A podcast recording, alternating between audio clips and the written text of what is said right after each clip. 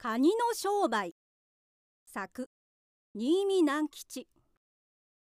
カニがいろいろ考えたあげく床屋を始めました。カニの考えとしては大出来でありました。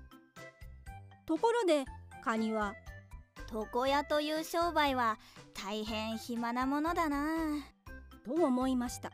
と申しますのは一人もお客さんが来ないからでありますそこでカニの床屋さんはハサミを持って海っ端にやっていきました。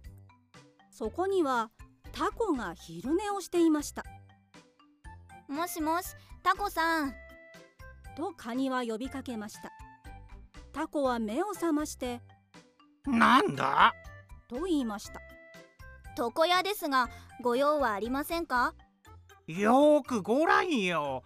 私の頭に毛があるかどうか。カニはタコの頭をよく見ました。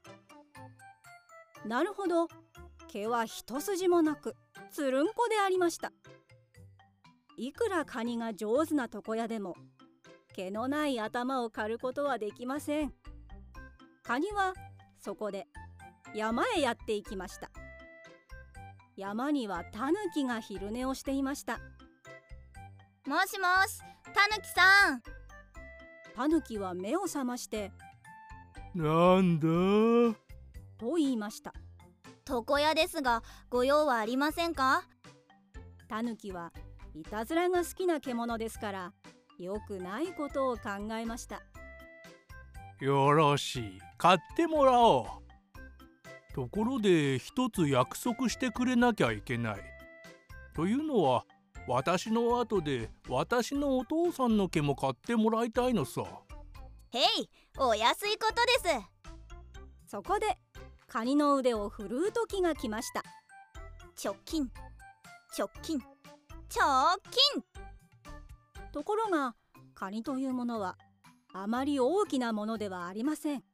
カニと比べたらタヌキはとんでもなく大きなものであります。その上タヌキというものは体中が毛むくじゃらであります。ですから仕事はなかなかはかどりません。カニは口から泡を吹いて一生懸命ハサミを使いました。そして3日かかってやっとのこと仕事は終わりました。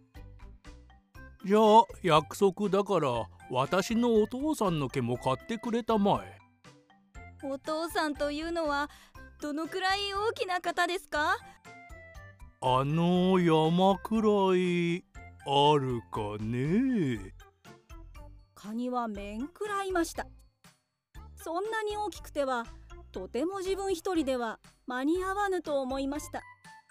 そこでカニは自分の子供たちを皆床屋にしました子供ばかりか孫も彦も。生まれてくるカニは皆床屋にしました。それで私たちが道端に見受けるほんに小さなカニでさえもちゃんとハサミを持っています。おしまい。